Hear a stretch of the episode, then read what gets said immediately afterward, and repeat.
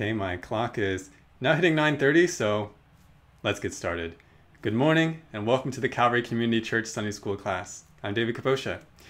We're continuing on in our chronological study of the Bible, and we are moving right now through the books of Samuel, 1st and 2nd Samuel. Specifically, we're in 1st Samuel right now. And last week we learned about the famous battle of David and Goliath. And we saw how that account is not so much about David and his bravery, but about the Lord and his power, even through weak vessels like young shepherds. This week, though, we're going to learn how everything just became roses, fluffy bunnies, and rainbows for David after that, and how he lived happily ever after. Of course, I'm just kidding. No, this week we're actually going to learn how God took his specially anointed one, David, this righteous hero of Israel, and he put him into a period of continual hardship and danger. You see, even though David does nothing wrong, he's about to start living a life on the run in Israel. Now, why is this? It's because David's king, King Saul, the one that David loves and wants to serve, actually turns against David, treats him as an enemy, and tries to kill him. But God has not only ordained these trials for David, but he's also ordained the deliverance not from the trials, at least not initially, but deliverance through the trials. And a major part of the deliverance that God has ordained for David comes via a special friend that God raises up for David. And that friend is Saul's own son, Jonathan. Today's lesson is all about how Jonathan and others warn and protect David in the midst of his trials. What was Jonathan's relationship with David? How did God use Jonathan to deliver David? And what can we learn as the Spirit of God teaches us from this section of Scripture? What can we learn and apply to our lives today? That's what we want to find out. So let's ask the Lord's blessing on this time of study. Let's pray. Heavenly Father, we thank you for this word, which is our food. We need it. We need the encouragement of it, and we need the encouragement of one another. Thank you, Lord, for this opportunity that I can share some encouragement and I can give some instruction, but I, I pray for your empowerment. I pray for your assistance. I need your help to be able to declare this helpfully and accurately and clearly. And Spirit, I pray that you would transform your people by it. That's what we're meant to do in reaction to the word. So I pray that you'd work powerfully this morning. In Jesus' name, amen. All right, well, please take your Bibles and open to the book of 1 Samuel, chapter 18. 1 Samuel 18 is where we're starting today. We were in 1 Samuel 17 last time. That's where we heard the account of David and Goliath. Remember that right after that successful duel, Israel pursues the Philistines, who had all fled, and Israel kills many of them and plundered the Philistine camps. At the end of that battle, Saul brings David into his presence, asks about David's identity and lineage, and we're picking up right after those events in 1 Samuel 18. So follow along with me as I read the whole chapter of 1 Samuel 18, verses 1 to 30. Let's see what the Word of God says. Now it came about when he had finished speaking to Saul that the soul of Jonathan was knit to the soul of David, and Jonathan loved him as himself. Saul took him that day and did not let him return to his father's house. Then Jonathan made a covenant with David because he loved him as himself. Jonathan stripped himself of the robe that was on him and gave it to David with his armor including his sword and his bow and his belt. So David went out wherever Saul sent him and prospered, and Saul sent him or set him over the men of war. And it was pleasing in the sight of all the people and also in the sight of Saul's servants. It happened as they were coming, when David returned from killing the Philistine, that the women came out of all the cities of Israel, singing and dancing to meet King Saul, with tambourines, with joy, and with musical instruments. The women sang as they played and said, Saul has slain his thousands, and David his ten thousands. Then Saul became very angry, for this saying displeased him. And he said, They have ascribed to David ten thousands, but to me they have ascribed thousands. Now what more can he have but the kingdom? Saul looked at David with suspicion from that day on. Now it came about on the next day that an evil spirit from God came mightily upon Saul and he raved in the midst of the house, while David was playing the harp with his hand as usual. And a spear was in Saul's hand. Saul hurled the spear, for he thought, I will pin David to the wall. But David escaped from his presence twice. Now Saul was afraid of David, for the Lord, that is Yahweh, was with him, but had departed from Saul. Therefore Saul removed him from his presence, and then appointed him as commander of a thousand. And he went out and came in before the people. David was prospering in all his ways, for Yahweh was with him. When Saul saw that he was prospering greatly, he dreaded him. But all Israel and Judah loved David, and he went out and came in before them. Then Saul said to David, Here is my older daughter Merab. I will give her to you as a wife. Only be a valiant man for me, and fight Yahweh's battles. For Saul thought, My hand shall not be against him, but let the hand let the hand of the Philistines be against him. But David said to Saul, Who am I? And what is my life or my father's family in Israel, that I should be the king's son in law? So it came about at the time when Merab, Saul's daughter, should have been given to David, that she was given to Adriel the Meholathite for a wife. Now Michal, Saul's daughter, loved David. When they told Saul, the thing was agreeable to him. Saul thought, I will give her to him, that she may become a snare to him, and that the hand of the Philistines may be against him. Therefore Saul said to David, For a second time you may be my son in law today. Then Saul commanded his servants, Speak to David secretly, saying, Behold, the king delights in you, and all his servants love you. Now therefore become the king's son in law. So Saul's servants spoke these words to David, but David said, Is it trivial in your sight to become the king's son in law, since I am a poor man and lightly esteemed? The servants of Saul reported to him, according to these words which David spoke. Saul then said, Thus you shall say to David, The king does not desire any dowry except a hundred foreskins of the Philistines, to take vengeance on the king's enemies. Now Saul planned to make David fall by the hand of the Philistines. When his servants told David these words, it pleased David to become the king's son in law. Before the days had expired, David rose up and went, he and his men, and struck down two hundred men among the Philistines. Then David brought their foreskins, and they gave them in full number to the king, that he might become the king's son in law. So Saul gave him Michal his daughter for a wife. And Saul saw and knew that Yahweh was with David, and that Michal, Saul's daughter, loved him. And Saul was even more afraid of David. Thus Saul was David's enemy continually. And the commanders of the Philistines went out to battle, and it happened as often as they went out that David behaved himself more wisely than all the servants of Saul. So his name was highly esteemed. All right, well, in studying this text, as always, we are employing the inductive Bible study method, which is observe, interpret, and apply. So we're going to start with just observations, just looking at the details that appear in the text. So let's see what we can observe. Notice that in verse 1 we meet a new person, a new important person in the Bible, and that is Jonathan, the son of Saul. Actually, Jonathan is not new at this point in 1 Samuel. Jonathan actually first appears in 1 Samuel 13 and 14. And we've looked at those passages before, though we weren't able to cover the section specifically about Jonathan. But it is important that we get some of the background from those chapters because we learn in 1 Samuel 13 and 14, first of all, that Jonathan is Saul's oldest son which means, according to the custom of kingship at that time, who should be the next king in Israel after Saul? Well, Jonathan. He's the oldest son. He should be the next king. He was basically the crown prince, and Jonathan probably wore garments and equipment befitting such status. I mean, you're not going to make the crown prince walk around like a basic peasant soldier. No, he's going to be he's going to look like a prince. We also learn from these chapters that Jonathan is a man of bravery and faith, faith in Yahweh. If you remember, 1 Samuel 13 is where Saul fails in a big way before Yahweh because he is not willing to wait for Samuel at Gibeah. He's very fearful, and so he offers the sacrifice without Samuel. It's in the very next chapter that we hear uh, uh, an account of what Jonathan does. Jonathan actually initiates deliverance from this Philistine horde that is gathering to attack Saul and Israel through a courageous action. What Jonathan and his companion, an armor bearer, what they do is that, well, Jonathan says, God is able to deliver by many or by few. Why won't he be able to deliver with us?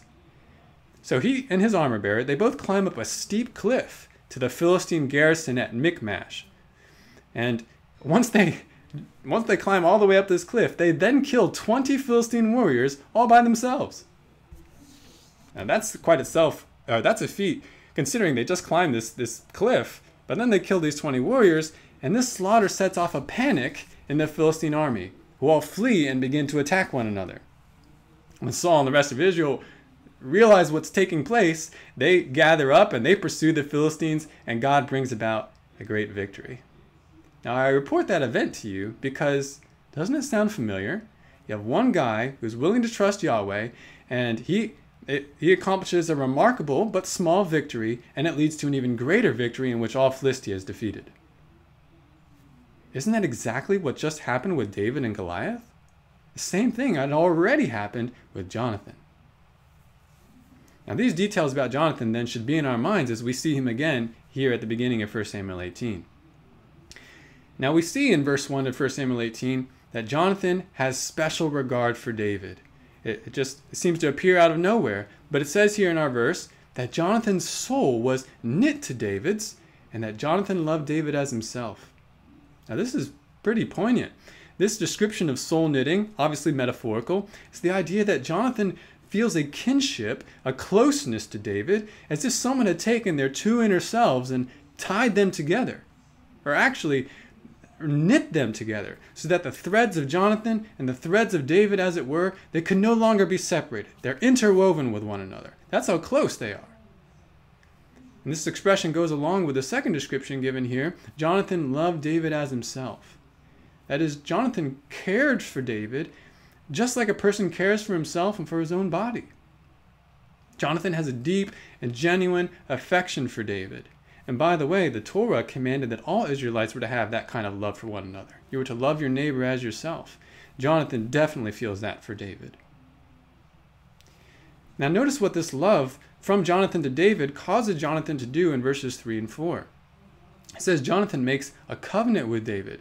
That is a solemn agreement of love and faithfulness and care to one another. Jonathan also takes off his own robe he takes off his armor, his belt, his sword, his bow, and he puts them on David. But Jonathan isn't the only one with new regard for David. Verse 2 says that Saul makes David a permanent member of Saul's court.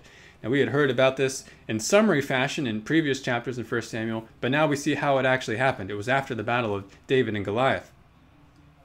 He not only makes him so that he can't go home anymore, but he appoints David as a commander in Saul's army. And what's the result? According to verse 5, wherever David goes, he prospers. Whatever battle you send him, he just does well.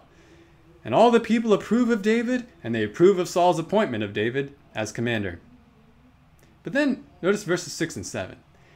It says that something takes place after David killed the Philistine. Now, who's this Philistine, singular? Well, the one we just talked about in 1 Samuel 17. That has to be Goliath. So, right after the battle with with Goliath, right after Israel has returned from slaughtering the Philistines, that, that battle, that victory that was initiated by David's action, the armies return to the cities of Israel, and the lady folk, who literally have been guarding the fort at home, while all the men were fighting, they were, they were at home in the cities. They come out of the cities singing and dancing. I mean, it's a great time of joy. Why wouldn't they want to do that? But what is it that the women say? Well, they sing this little song with the words, Saul has slain his thousands, and David his ten thousands. Now, is this literally true? Has David slain tens of thousands at this point? Uh, probably not. I mean, there's just been one battle that David's been part of. He did initiate a great victory, but as far as we know, he didn't kill tens of thousands. But still, what is the idea of this song? Well, it's that David is a greater and more important warrior than Saul. And Saul didn't miss that message. In fact, what's his reaction according to verses 8 and 9? It says he became very angry. And he also became suspicious of David as a threat to the kingdom, as a threat to Saul's kingdom. Poignantly, in verse 10, we see the very next day, that evil spirit of God, from God, it comes mightily upon Saul, causing him to rave Now, David attempts to do what David had done previously for Saul. He plays the harp to try and soothe Saul's troubled mind. But what does Saul attempt to do? Verse 11, we hear that Saul has a spear in his hand and he decides, I'm going to pin David to the wall with this spear in David's gut. The end of the verse actually says Saul tries to do this twice. But both times, David is able to escape. Now notice verse 12. It says that Saul became afraid of David. And we can even we even hear the reason. It says, because Yahweh was with David, but had departed from Saul. Even Saul can tell this is true. Yahweh's with him, but he's not with me anymore. I'm afraid of that guy. So in verse 13, Saul decides upon a new action. He decides, I'm going to get David away from me. I'm going to put him over the army, you know, send him way over there. Hopefully he'll just disappear into obscurity, not really be a bother to me anymore. Make David go fight. Well, this tactic for getting rid of David doesn't really work because what happens? David just becomes more successful wherever Saul sends him. And this only makes Saul even more afraid. People of Israel, meanwhile, they're only loving David more and more. And we know how, how Saul feels about the support of the people. He craves it, and they seem to be loving David more. Now, in verses 17 to 21, Saul comes up with a new plan a clever plot to get rid of David via the Philistines. I won't kill David, I'll let the Philistines kill David. The way I'm going to do this, Saul says to himself, is I'm going to try and get David to be my son in law. And in um, obtaining that position and maintaining that position, he's going to put himself in danger and hopefully get killed. That's Saul's thinking. Don't forget that Saul previously promised that he would have David marry into the royal family as reward for killing Goliath. But David protests at the idea of marrying into Saul's family, the royal family of Israel. And why is that? Why doesn't David want to? Notice verses 18 and 23, where we see the same sentiment expressed. David's response is basically, Who am I that I should marry into the royal family? I don't come from a great and prestigious family in Israel, and I'm poor. How could I present a proper bride price for Saul's daughter, who's basically a princess? Now, remember in that culture, it was customary for a husband's family to provide a lavish gift or bride price for the wife's family upon the two getting married. The idea was to provide compensation for taking away a productive member, uh, productive and valued member of the household. So David says, How could I ever provide a proper bride price for Saul's daughter when I'm a nobody? But it turns out that Saul's daughter, Michal, loves David and wants to marry him. So Saul comes up a way to deal with David's bride price concerns, and we see that in verse 25. He communicates to David via messengers The only bride price I want, David, is a hundred dead Philistines. You go kill those Philistines and bring me their foreskins as proof of your deed, and we'll consider, the, we'll consider the bride price settled. This plan pleased Saul because he thought David would surely die trying to obtain this bride price. But verse 26 says that the proposal pleased David too. And what happens? Verse 27 David and his men they go out and they kill not a 100 Philistines, but 200 Philistines. And they bring back double the bride price to Saul. And so, Saul marries off his daughter Michal to David, as promised, for the bride price. And what does he realize after it all? Verse 28 he sees Michal's love for David, sees how his scheme turned out, and he realizes again, for the third time in our passage, Yahweh is with David. And this just makes Saul, again, for the third time in our passage, even more afraid of this rising star in Israel. Really, everything that Saul tries to hurt David only ends up helping David. Jonathan, Michal, the people of Israel, Saul's servants, they all love David more and more, and God blesses David more and more too. All right, now that we've made observations on this passage, let's go to the second step of inductive Bible study, and that's interpretation. We want to bring together these basic details we've observed and try and answer questions that are not explicitly or directly answered by the text. So let's ask a few questions. First, why is it that everyone loves David? I mean, it's pretty clear in our passage, but why? Well, clearly part of the reason is because David is such a success. Everyone loves a success, especially someone who's successful on their behalf. David's a hero to Israel. And he successfully fights Israel's battles. He's making Israel secure. And people like that. But of course, it's more than David merely being successful. It's also that David clearly has God's favor. I mean, that's what Saul's noticing, that's what other people are noticing. People can't help but realize that David's success doesn't come from himself, this is God bringing it about. There's an aura of divine blessing that just seems to follow David and permeate everything he's involved with. And if God's for David, wouldn't you want to be also? But what is it that connects David's success with divine favor? Is this random? No, it's the manner in which David attains his success. I think this is probably the greatest reason why people love David. It's because he's a righteous man. He's a brave man. He's a man of faith. I mean, think about it. Have you ever been around a truly righteous person, a faith filled person? Hopefully, you have if you've been in our church, if you've been around mature Christians. There's something so attractive, even beautiful, about a righteous person, a, a person of faith. This person's not perfect, but he's characteristically loving, he's humble, he's gentle, he's patient, he's steadfast amid difficulties, he faces challenges head on by faith and dependence on God, and he perseveres through times of temptation and trial to attain victory in the Lord. Have you ever met someone like that? If so, how do you regard that person? Don't you love that person? Don't you just find yourself enjoying just being around that person? That's because if you love God and you meet someone else who loves God to some degree, and of course it's going to vary in the different relationships and different people, but to some degree your soul becomes knit to that person. I mean, your soul says to itself, that person loves what I love. That person loves whom I love. Therefore, I love that person. That's why, and I'm sure many of you can attest to this, when you meet a true Christian who's like from the other side of the country or even the other side of the world, you just spend a few moments talking together and you suddenly feel like you've known them all your life. That's your family. That's because of that soul connection that believers have with one another in the Lord. You see, what's really happening when you behold genuine faith on display in a person's life is that you're beholding the beauty of God Himself. Because let's face it, there's no good in any of us in and of ourselves, right? It's actually God in us.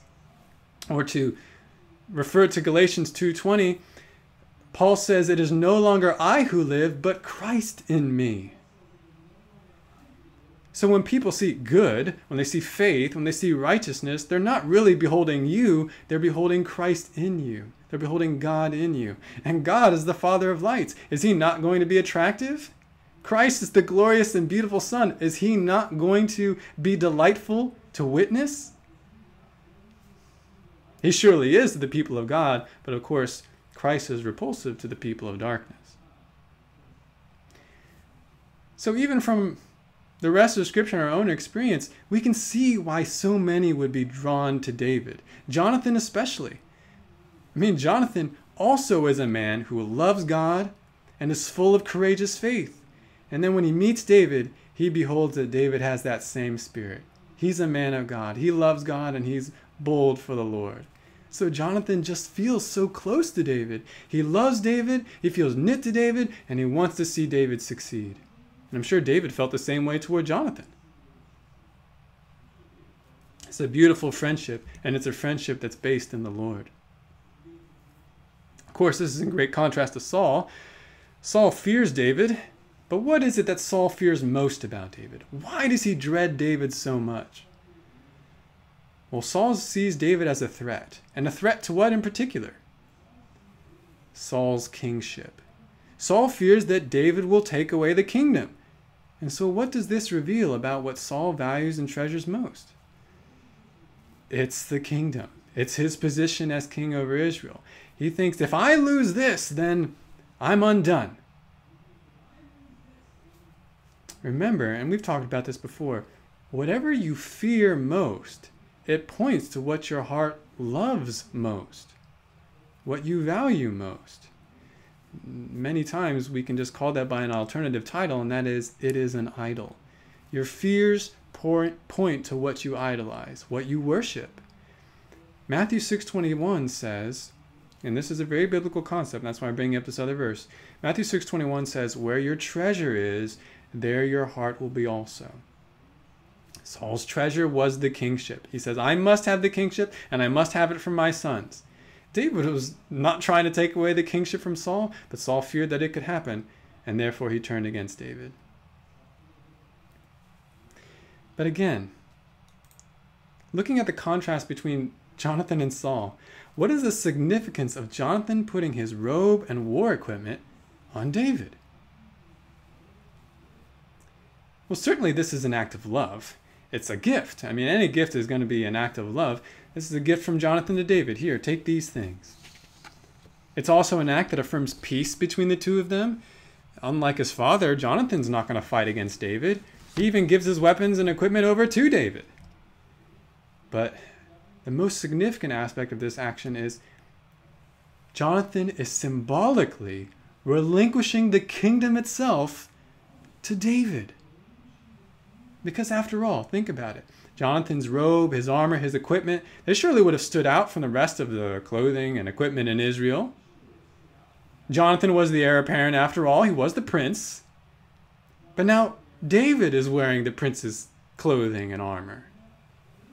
And it can't be that Jonathan is merely trying to affirm David as a member of the royal family. Here, let me put this armor on you because you're one of us now.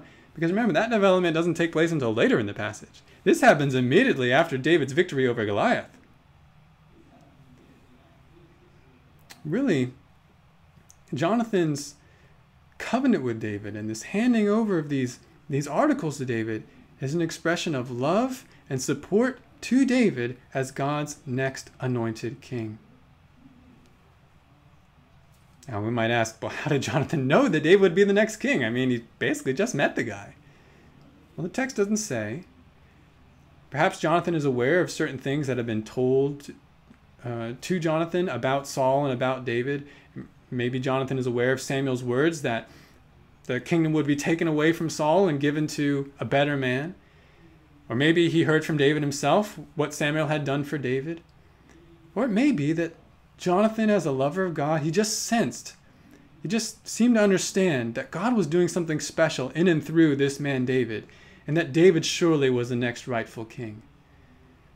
Jonathan will say to David later, pretty directly, in 1 Samuel 23, verse 17, 1 Samuel 23, 17, Jonathan says, You will be king over Israel, and I will be next to you. This is something that Jonathan realizes, and so he symbolically hands the kingdom over to David. But we might ask, in addition, what would motivate Jonathan to do so? How could he give away something as important as the kingdom to this scrappy shepherd lad from Bethlehem? Well, again, it must come back to Jonathan's love for God, his contentment in God. And this manifests in a love for David. Jonathan doesn't need to grasp for the kingship because Jonathan already has God and he wants God's will to be done above all. So if Jonathan, or I mean, if God wants David to be the next king, Jonathan is all for that. Please let it be, because if God wants it, it's got to be good. Jonathan actually rejoices to see David become greater and Jonathan become less, because it pleases God and advances God's purposes. Does this attitude remind you of anyone else in the Bible? Surely John the Baptist and Jesus, right? People John the Baptist's disciples came to him and they say, "Hey, you know, he the one you baptized, he's got he's baptizing more people now than you are." John the Baptist says, "I'm glad. I want him to increase. Let him become greater and let me become less." That's the way it must be. We see the same thing with Jonathan. And again, in such a, a big difference, such a, a strong contrast between him and his father. Jonathan, unlike Saul, does not become fearful or jealous over David because Jonathan knows that David's blessing, really, is ultimately Jonathan's blessing. If David succeeds, then that pleases Jonathan. Really broadening out what we're seeing here. It's amazing how liberating contentment in God is when it comes to seeing the success of other people. Because how does the world react to others being more successful than they are? People of the world characteristically hate to see this. They hate to see others succeed in place of themselves, and for the same reason that Saul does because they fear the loss of their own treasures and position. But Christians should be different. Christians are those who gladly give up their treasures and their positions for the sake of the gospel and for the sake of others. And why are Christians able to do this? Because they already have secure and never can be taken away the greatest treasure of all, which is the Lord Jesus Himself. They have the life giver. So why should they fear to lose anything in this world or to not achieve what someone else achieves? I say that should be true of Christians. Is it true of you? When you think about contentment and you see Saul and Jonathan, which one are you more like? Are you like Jonathan who rejoices to see someone else become successful, especially when it pleases the Lord in a direct way? Or are you like Saul? You just really can't stand it when someone is more successful because you fear what it might mean for you. Yeah, Roy, that's an interesting comment. You say, Jonathan was a righteous man. It appears he would have made a great king, but that was not God's plan. God is sovereign. And you can see, again, how the flesh could really twist that. Hey, why can't I be king? I'd make a good king. I'm a righteous guy. But if he's a truly righteous guy, then he says, I'm Not my will, but God's be done. The Lord is clearly with this guy. He'll be a great king for Israel. He's the one that the Lord wants, so he's the one that I want. I want to see David become king, and I'm going to do everything I can to support him. Well, Saul's fear and hatred of David, it only grows as we go into the next chapter. We're not going to take the time to read 1 Samuel 19 for the sake of time, but I do want to summarize some of the details that we see from this passage. In verses 1 to 7, we see the friendship of Jonathan at work on David's behalf because Saul, all of a sudden, he commands Jonathan and his servants to kill David. Hey, everybody, I've decided that David needs to die. But Jonathan instead warns David. He tries to reason with his father to call off this sinful and unjust command. Saul relents after hearing Jonathan's uh, intercession, and he swears by Yahweh not to kill David. So David is safe, and he returns to Saul's court. But then verses 8 to 10, just after David returns after from another great victory against the Philistines, the evil spirit is on Saul again. He's got the spear nearby. David's trying to play music for Saul, and Saul again throws the spear at David. But David flees from the palace and he goes into the night. This is the third time David has escaped from a spear attack. And in verses 11 to 17, Saul's daughter Michal also saves David's life. Now remember, he's Michal is David's bride at this point. David escapes back to their home, but Michal warns David, You got to get out of here immediately, or else they're going to come and capture and kill you. So Michal lets David down out the window, and then she sets up a ruse to uh, prevent or to delay Saul's pursuit of David. And then at the end of the chapter, verses 18 to 24, probably the most interesting way that God delivers David, uh, David flees to Samuel's hometown, Ramah. Samuel's still there, and he's there with a group of prophets. And Saul sends messengers after David to seize David. But when these messengers arrive, God's Spirit comes upon the messengers and they start prophesying uncontrollably. They just start praising God and teaching the truth about God, and they can't pursue David anymore. Saul sends three messengers, the same thing happens to them all. And then Saul comes himself to Ramah, and Saul experiences a similar, uh, a similar taking over by the Holy Spirit. Except for Saul, actually, as he prophesies, he ends up taking off his clothes and taking off his armor, and he lies there naked which is kind of a humiliation. All throughout this chapter, then, we see that King Saul is thwarted in every attempt to kill David, first by his own family, and then by the Spirit of God himself. But Saul's not giving up. Like Wile E. Coyote, Saul's cooked up another scheme to get that roadrunner, and we see it in the next chapter, 1 Samuel 20, verses 1 to 9. We're going to start with that. We'll look at the whole chapter, but We'll start with just verses 1 to 9. We're going to read this together. Follow along with me as I start reading in verse 1. Then David fled from Naioth and Ramah and came and said to Jonathan, What have I done? What is my iniquity? And what is my sin before your father that he is seeking my life? He said to him, Far from it.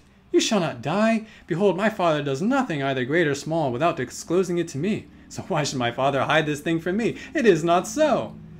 Yet David vowed again, saying, Your father knows well that I have found favor in your sight. And he has said, uh, Do not let Jonathan know this, or he will be grieved.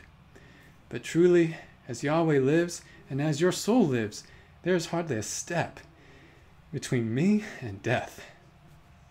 Then Jonathan said to David, Whatever you say, I will do for you.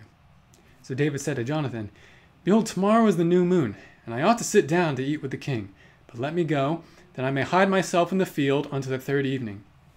If your father misses me at all, then say, David earnestly asked leave of me to run to Bethlehem his city, because it is the yearly sacrifice there for the whole family.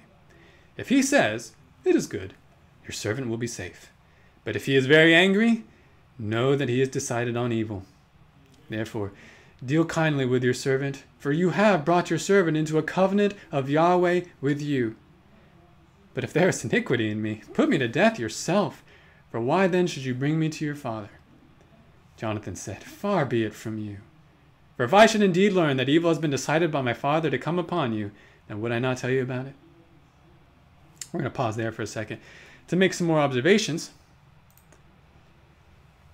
Notice in verses 1 to 3 that Jonathan does not believe that Saul really intends to kill David again. But David swears this is the case. And notice what he says in the end of verse 3. David says, As Yahweh lives and as your soul lives, there's hardly a step between me and death. I don't know, that statement really sticks out to me because David's trying to bring across just how dire his situation is. Just one misstep, one delayed pace, and David will be captured and executed. I mean, don't get the impression that David is just so happy-go-lucky through all of this. Eh, you know, Saul's trying to kill me again. I guess I gotta run. Eh, Saul will get over it, and I'll be back in the palace soon enough. That's not David's attitude. This is a high-stress, very much a fear-inducing situation. I don't think any of us know what it's like to be hunted by someone in power who wants to kill you. But that's David's situation, and it just keeps on happening. This is hard, hard experience. But how to know whether Jonathan is right or wrong? Uh, maybe it's not that bad. Maybe Saul has regained his senses. He's not coming after me anymore. How to know? Well, verses 5 to 8, Jonathan asks, um, or David asks Jonathan to implement a ruse to discover Saul's true intent. David will be absent from a certain feast celebration before the king. The king is going to ask where David is. Jonathan is to say that David asked permission to celebrate a feast with David's family in Bethlehem and is therefore absent. If the king accepts this excuse, all's good. David's safe. But if the king is angry, the king wants David dead. Verse 9 Jonathan agrees to do as David asks. Now we're going to summarize verses 10 to 29 again for the sake of time. But the two men, they arranged to stealthily communicate the result of this ruse. They're going to use arrows and certain code phrases, and it, Jonathan will communicate to David whether it is safe for David to return to the court or not.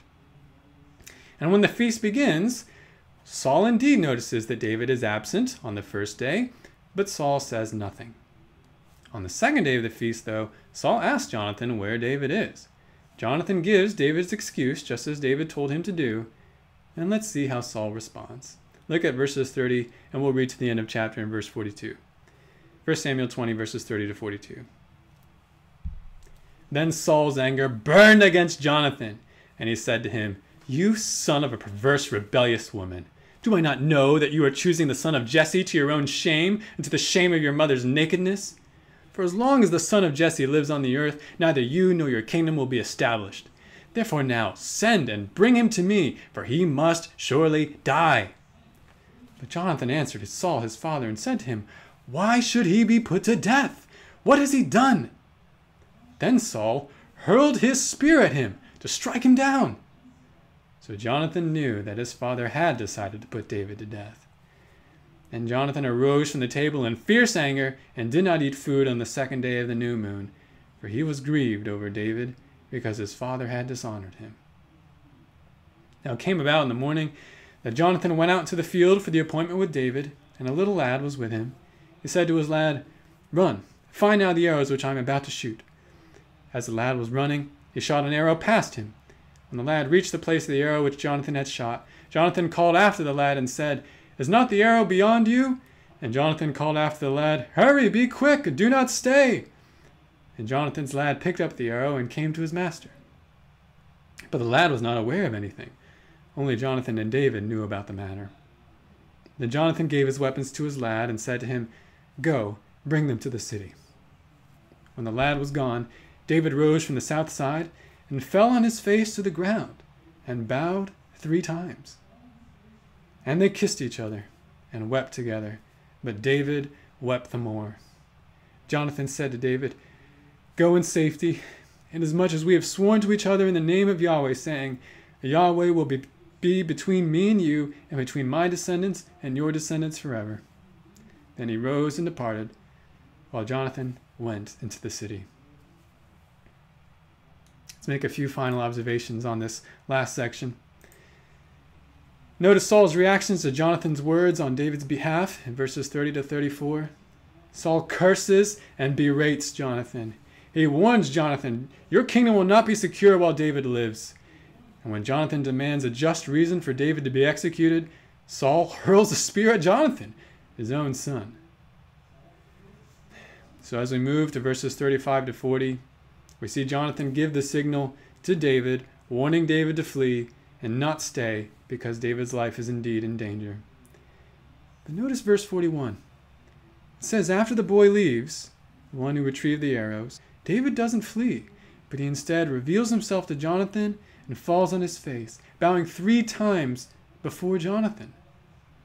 Then the verse says that the two kissed each other and wept together. Now, you should know that men kissing in ancient Hebrew culture, it means something different than it typically does in modern American culture. It was considered appropriate for men to kiss in that culture as an expression of love and affection without any overtones of romance or sexuality. And we see this all over the scriptures. If you just look at the word kiss, if you go to Bible Gateway, for example, and you just type in kiss and you look where it appears in the Old Testament, you'll see actually that men are kissing men more often than men are kissing women in the Old Testament. It's not because there's some funny business going on, it's just that's what their culture did.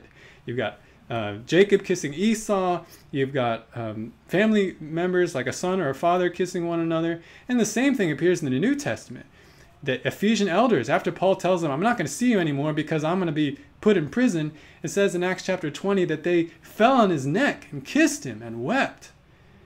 Jesus is betrayed by a kiss from Judas in Matthew 26 49. And at the end of many letters in the New Testament, Christians are commanded to kiss one another, greet one another with a holy kiss, it says. Now, again, that, that command and all these different things, they're part of the cultural context of that part of the world and at that time.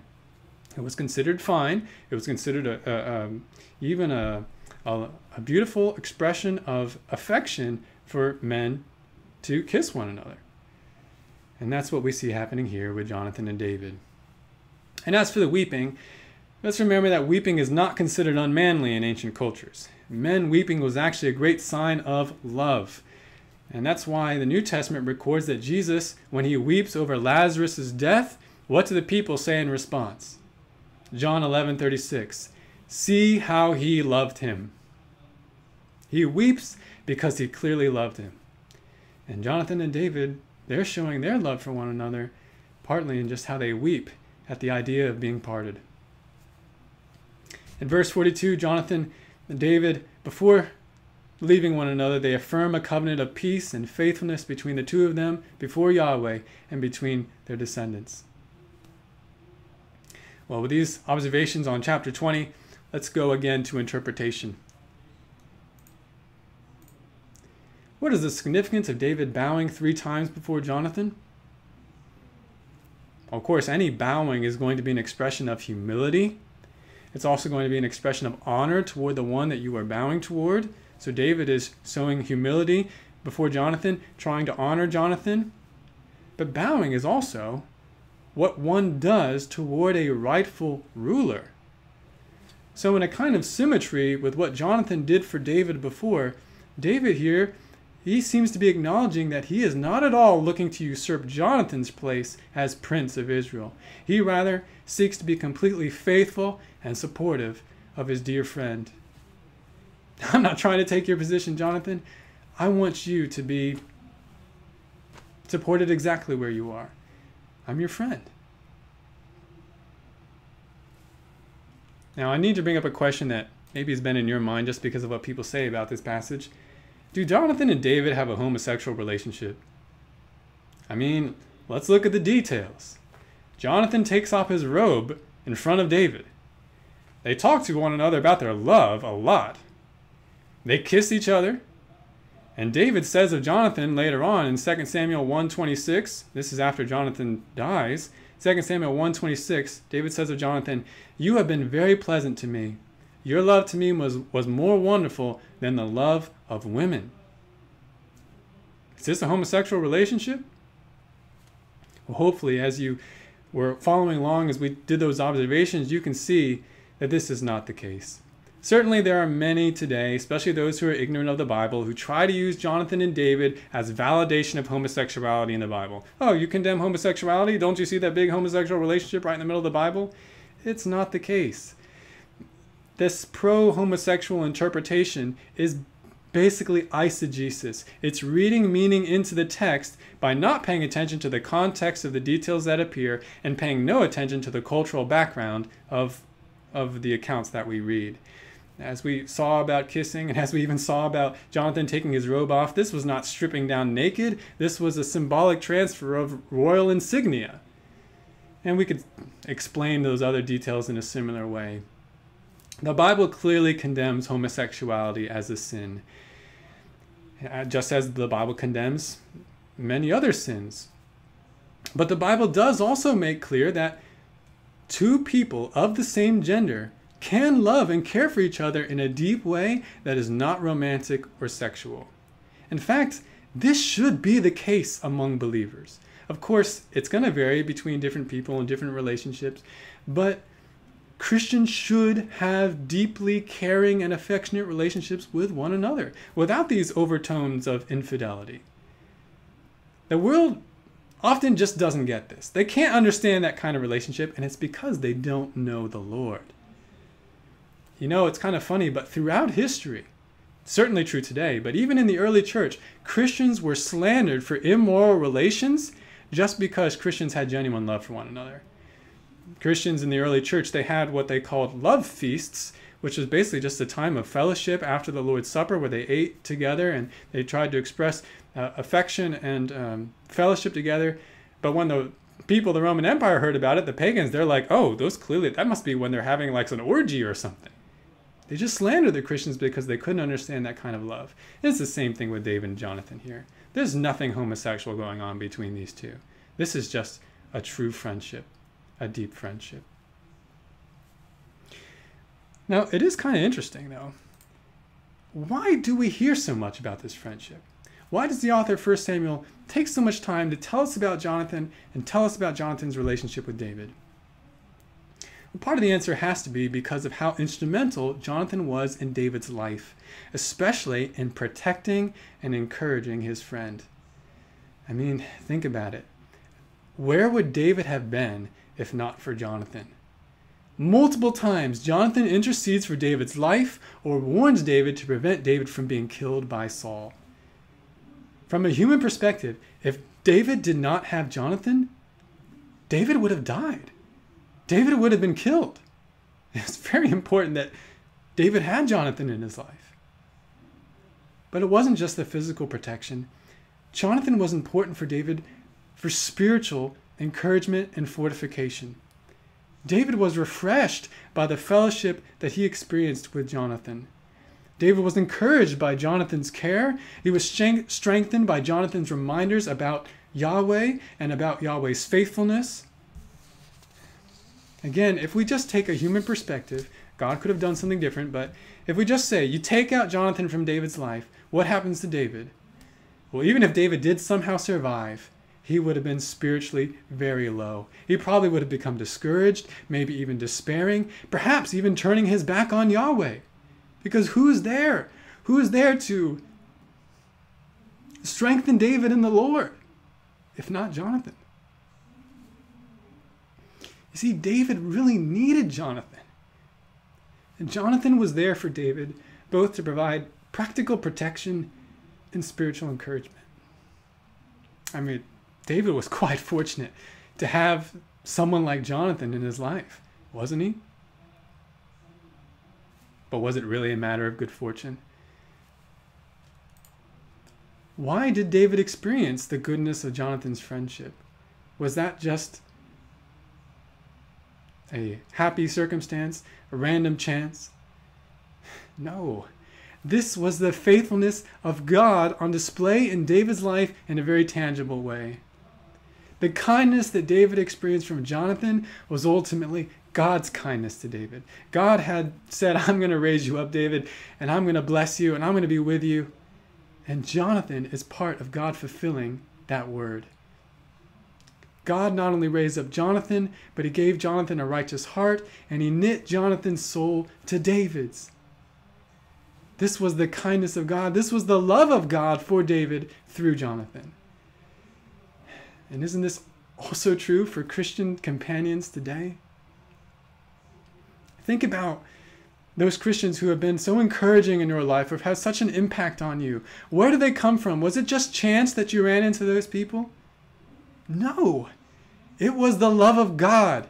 It was God's care and kindness to you that He put those Christians in your life. Maybe they're family members, maybe they're people outside of your family. But God in undeserved favor to you, he brought them into your life. Why did he do that? Because he knew you needed it and because he chose to set his love on you. But Jonathan's not some random Israelite.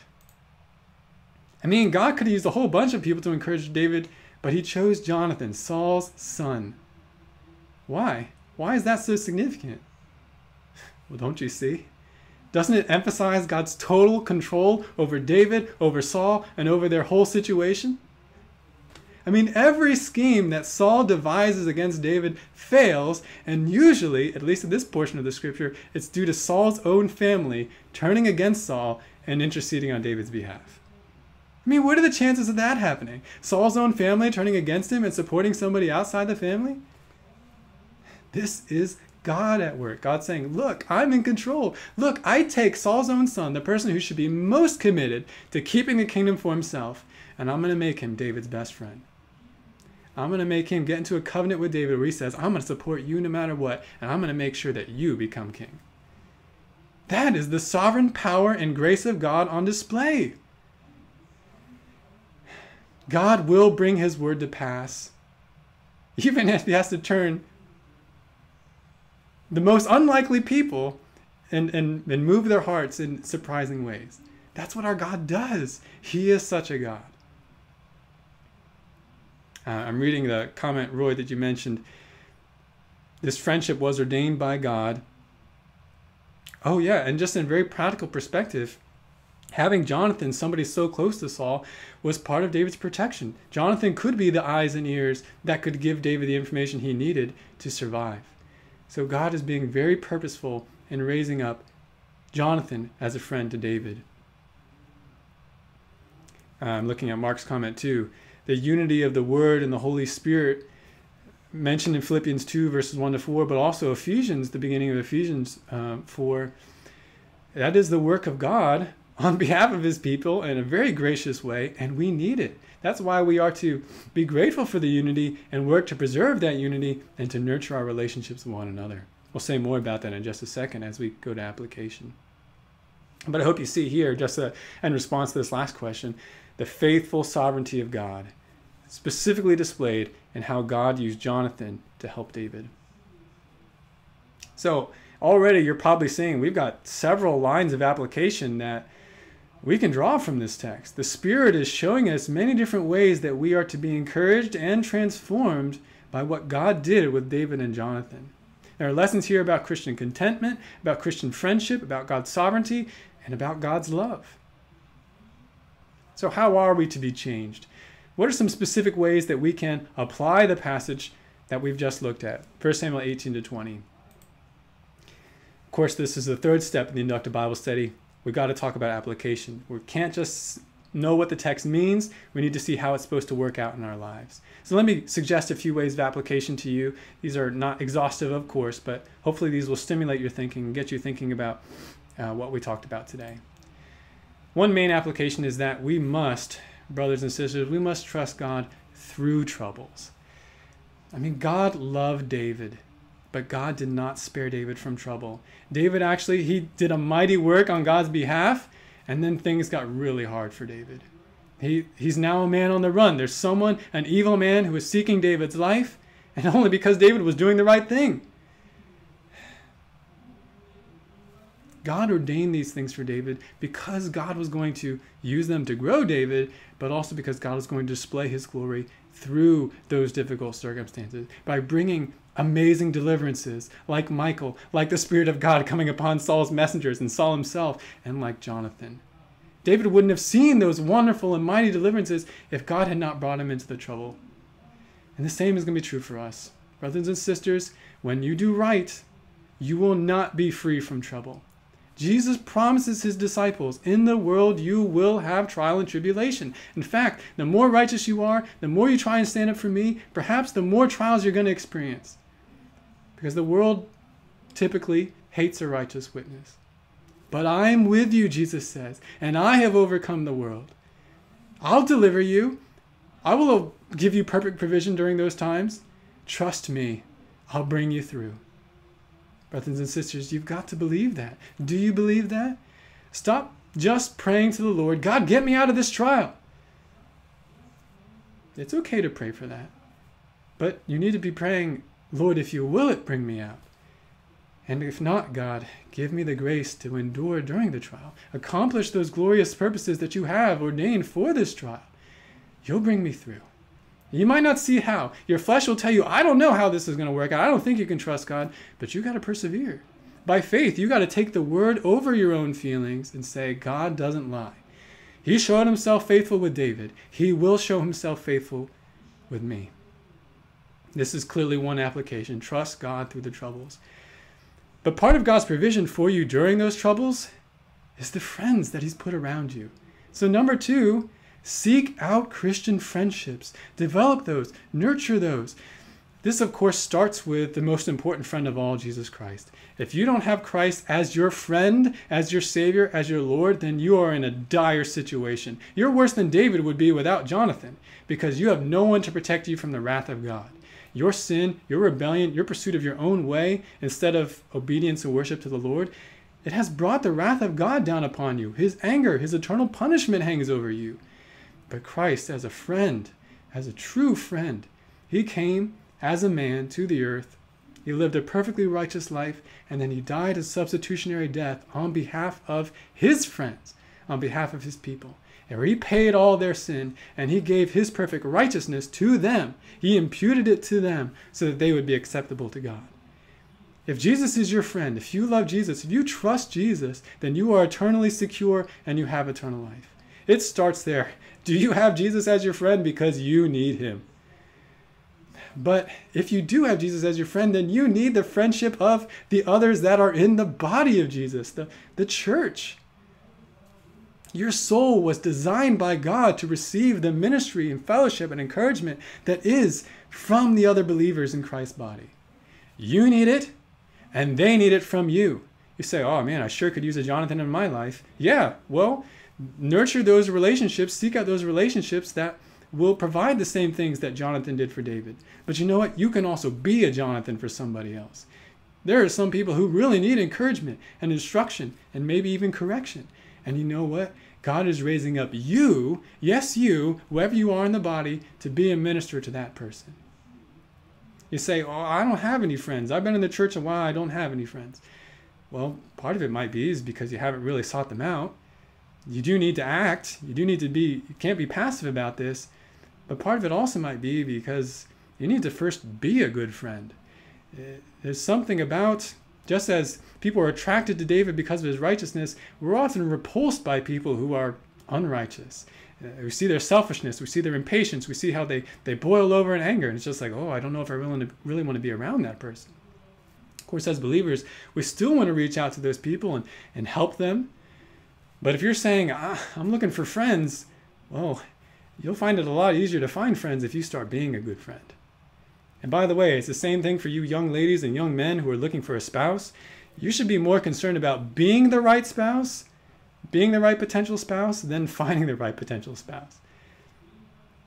And you'll find that when you are a person who's truly loving the Lord and content in Him, you're gonna you're gonna find yourself attracted to those who are like that, and those people are gonna be attracted to you. And then you'll find yourself in a good Christian relationship. So certainly from this passage, the Spirit is telling us we need to trust God through troubles. We need to seek out Christian friendships. We need to be also, and this goes with number two, thankful for the Christian companions that we have or that we have had. These were God's kindness to us in our lives. I can think of many different people that maybe they're not around me anymore, but God brought them into my life at a particular time. But I'm so thankful for that because I needed the instruction, I needed the discipleship, I needed the encouragement that these men and these people in my life provided. And the same is true for you, surely thank God, praise God for all the kindness He provided in bringing certain people into your life at certain times. Because just as God showed kindness to David in that way, so He has shown kindness to you. And then finally, one other application from this passage surely is that we need to rejoice in others' successes for God's sake. I mean, this is Christian contentment at its core. If you know God, you ought to be content. You ought to say, it doesn't matter whether others succeed and I don't succeed as well because I've got God. And if God wants them to succeed, praise the Lord. God has a good purpose in that. If God doesn't want me to succeed in that way, well, then I accept that. Of course, I'm not talking about when it comes to sanctification, like, oh, I don't need to worry about overcoming this sin. I'm talking about just the prosperity of your life, or maybe the, the, the scope of your ministry. I remember hearing a story one time that I thought was pretty poignant about a Christian pastor who was ministering in the in the same time and in the same area as Charles Spurgeon. Charles Spurgeon was, of course, that great preacher from the 1800s in England. Powerful preacher. Many people were drawn to his church. Many people were saved through Spurgeon's ministry. But this other pastor, he had a church near Spurgeon's. It was a small church, and one Sunday he's preparing for his sermon, pre- preparing for the service, and he, he looks out the window and he sees all these people walking by his church. They're walking by, they're not stopping at his church. They just keep on walking, and he knows exactly where they're going. They're going to Spurgeon's church because Spurgeon's such a great preacher. And you can imagine the temptation that comes with that, how this man might respond in his heart. But you know how he responded? He stopped and he prayed and he praised God. He said, Lord, thank you. Thank you for raising up such a servant like Charles Spurgeon. Lord, use him. Make him even more effective. Make even more people go to his church. God, because that's what I want to see. I want to see people go into your kingdom, and whether they go through Spurgeon or they go through somebody else, your will be done. Lord, I want to be more faithful. Help me to be more faithful. But Lord, I praise you for what you're doing through that man. Brothers and sisters, we need that same perspective. When we see others succeeding, becoming effective for the Lord, praise God, even if they're more effective than us. Of course, we always want to improve, but we say, God, thank you. Make that person more effective. Or even just the other little things, maybe not related to ministry specifically in our lives. You say, God, I was trying so hard in my job, but this other believer in the church, he's doing really well in his job. Thank you, God. Thank you for being so kind to him. Or God, I really wanted this this one house. You know, it looked like it had everything that we wanted, but somebody else bought it before we could. Lord, thank you. Thank you for showing kindness to that person by letting them enjoy this house. Lord, you'll provide something for us in your in your perfect way in your perfect time. Uh, we're not going to miss out really on anything that we need. Thank you for the grace that you've shown to others. We can do that the world can't do that, but we can do that because we have the Lord. We already have the greatest treasure. So we don't have to worry about others obtaining more of a particular earthly treasure than we have. Yeah, Mark mentioned Psalm 84:10. To be a mere doorkeeper in the house of God is a greater honor than anything else, than dwelling in even the, the luxurious tents of wickedness. We should be surprised, actually. We should be amazingly grateful when we, like Mephibosheth, who actually is Jonathan's descendant, who David shows kindness to, when Mephibosheth experiences that kindness, he says, Who am I? Who am I that I should experience such kindness from you? And so it should be in our lives. We shouldn't say, Oh, why didn't I get what that person got? Instead, it ought to be, Lord, thank you for any of the kindness that you've shown me. I'm not worthy of it all, of, of any of it. And yet, Lord, I know that whatever you've given me is exactly what I need for this time and this place. Because you're a good father. I can trust that. So I hope that you'll consider these applications, that the Lord would also move you in your life to put them into practice. Well, that's all for this week. If you have more comments or questions about what you heard today, please post them in the chat. I'd love to interact with you about them afterwards. Or you can send me an email at davkaposha at gmail.com. Next week, well, we hear more about the life of David. Saul, he's not giving up on trying to kill David. He's going to hunt David even in the wilderness. And God is going to bring Saul right into David's grasp so that David has the opportunity to kill Saul. But will David do it? And if not, why not? talk about that next time. Let me close our time in prayer. Lord, we thank you for this word. We thank you for the friends we thank you for the Christian friends, and Lord, even the non Christian friends, but especially the Christian friends that you've brought in our lives. People who could help us, especially in spiritual ways, just like Jonathan helped David. That was your kindness to David, and it is your kindness to us.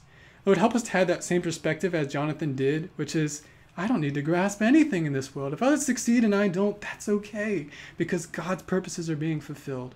I want the Lord's will, and God will provide for me. Lord, you will provide for us perfectly at the perfect time in the perfect way. I pray, Lord, that we would be men, women, and children of faith who would actually believe that and live like that. Lord Jesus, Spirit of God, accomplish this in the lives of your people and those that don't know you, God, those who don't even have you as a friend. I pray that they would even today, that they would repent and believe in the only Savior and only God, Jesus Christ. Amen. Thank you all again for joining me in this time of study today. If you'd like to post something in the chat, I'd love to talk with you more. But otherwise, I'll see you next time. And I hope to see you in the live stream service at 11 o'clock.